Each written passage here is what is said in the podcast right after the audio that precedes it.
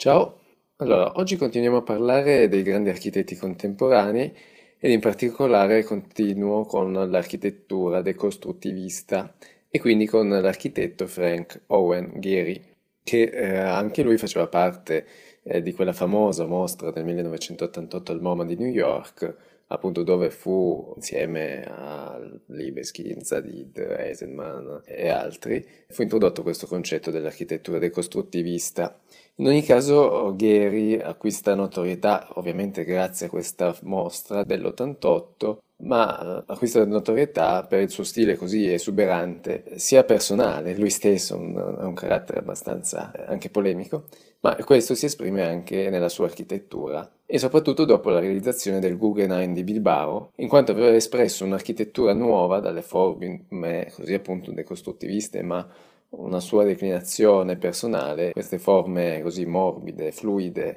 ovviamente irrazionali, quasi scultorie che ovviamente fanno parte della corrente dell'architettura decostruttivista e ne è diventato anzi un, anche un simbolo della, dell'architettura nel XX secolo. Sin da subito, quando nel 1962 apre a Los Angeles, in particolare a Santa Monica, il suo studio professionale, si vede una sperimentazione continua, direi sicuramente non convenzionale, cioè esprimendo un'architettura piena di sperimentazioni, con, utilizzando dei materiali di recupero, materiali poveri, appunto assemblati in strane composizioni. Poi successivamente eh, evolve questa architettura normalmente come il caso del Google per esempio, utilizzando un solo o pochi materiali, concentrandosi maggiormente sulla forma. Questa sua continua sperimentazione appunto lo porta poi a fare delle grosse architetture che poi lo rendono appunto famoso e lo rendono quello che è oggi. Parlando un po' della biografia, Frank Owen Gehry in realtà non è il suo nome di battesimo, ma si chiama Ephraim Owen Goldberg,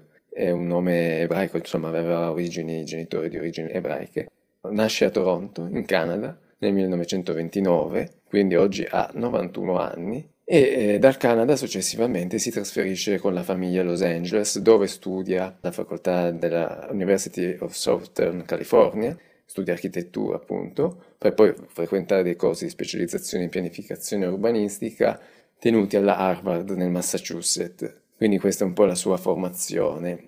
Dopo la laurea inizia subito a lavorare in degli studi di architettura e successivamente nel 1961 si trasferisce a Parigi con la famiglia, dove comunque continua a lavorare. Qui poi tornato a Los Angeles nel 1962, come ho detto, fonda poi il suo studio a Santa Monica. Durante la sua carriera ovviamente vincerà numerosi premi, ma il più importante lo riceve nel 1989 che è il Pritzker Prize. Quindi, eh, tornando alla sua architettura, ai suoi primi progetti, di, insomma, con una rilevanza, è sicuramente la casa di famiglia progettata a Santa Monica, siamo nel 1978 e eh, già si può leggere un'architettura irrazionale, con forme appunto non tradizionali, in special modo proprio per l'utilizzo e la composizione di mm, materiali grezzi, di riciclo o anche materiali industriali. Per esempio appunto il pavimento della cucina era in asfalto, i rivestimenti esterni c'erano pannelli di latta, fogli di compensato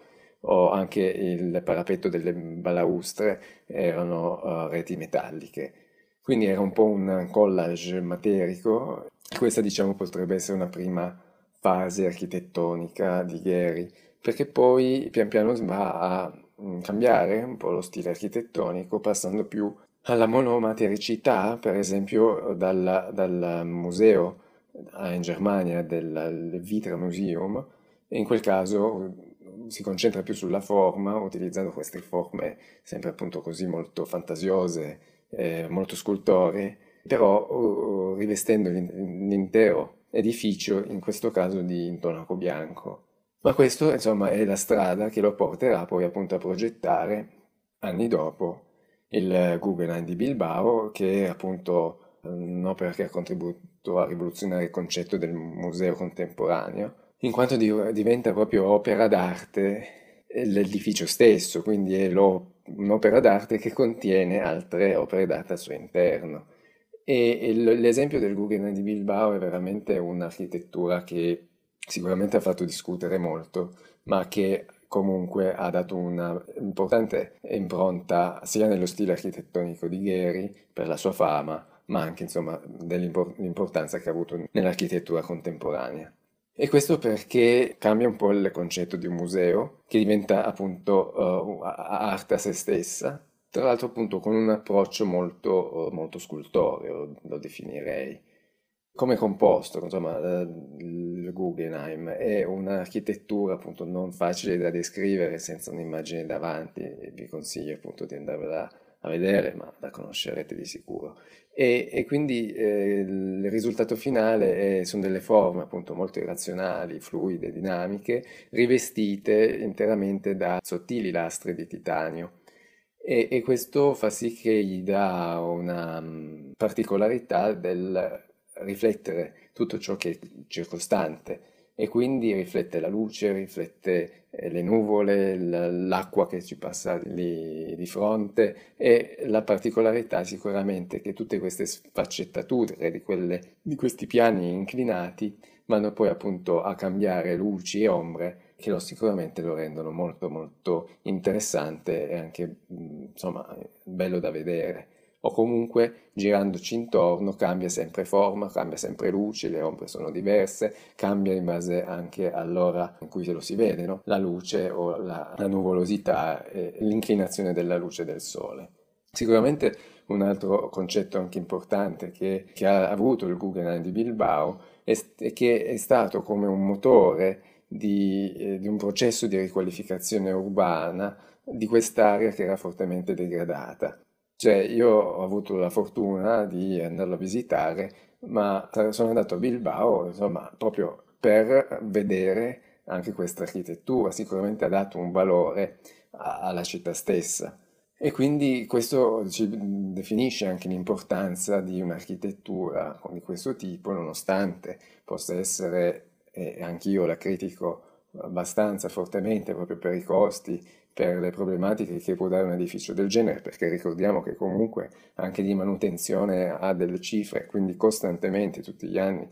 sono cifre importanti, però ha comunque il, ehm, il pregio, diciamo, di aver appunto creato del turismo un'attrazione, proprio una riqualificazione urbana, ma anche un'attrazione dell'intera, dell'intera città.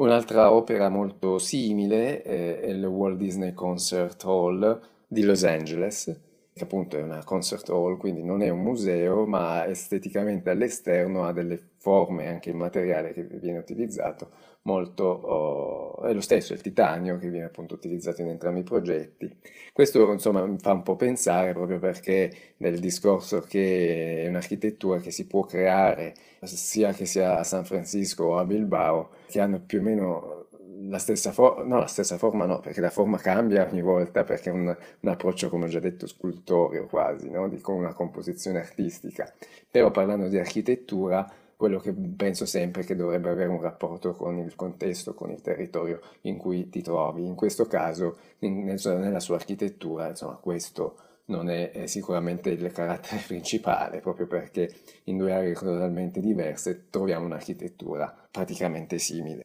In ogni caso, comunque, il merito è comunque di aver creato un suo stile personale, riconoscibile e che ovviamente è entrato nella storia dell'architettura contemporanea, proprio perché comunque sposta il concetto di architettura, comunque lo interpreta in maniera diversa. E infatti il suo stile si differenzia molto dalla spigolosità di Libeskind o dalla rotondità di Zadid, ma esprime delle forme che insomma non saprei definire esattamente, ma che appunto possono essere spigolose ma allo stesso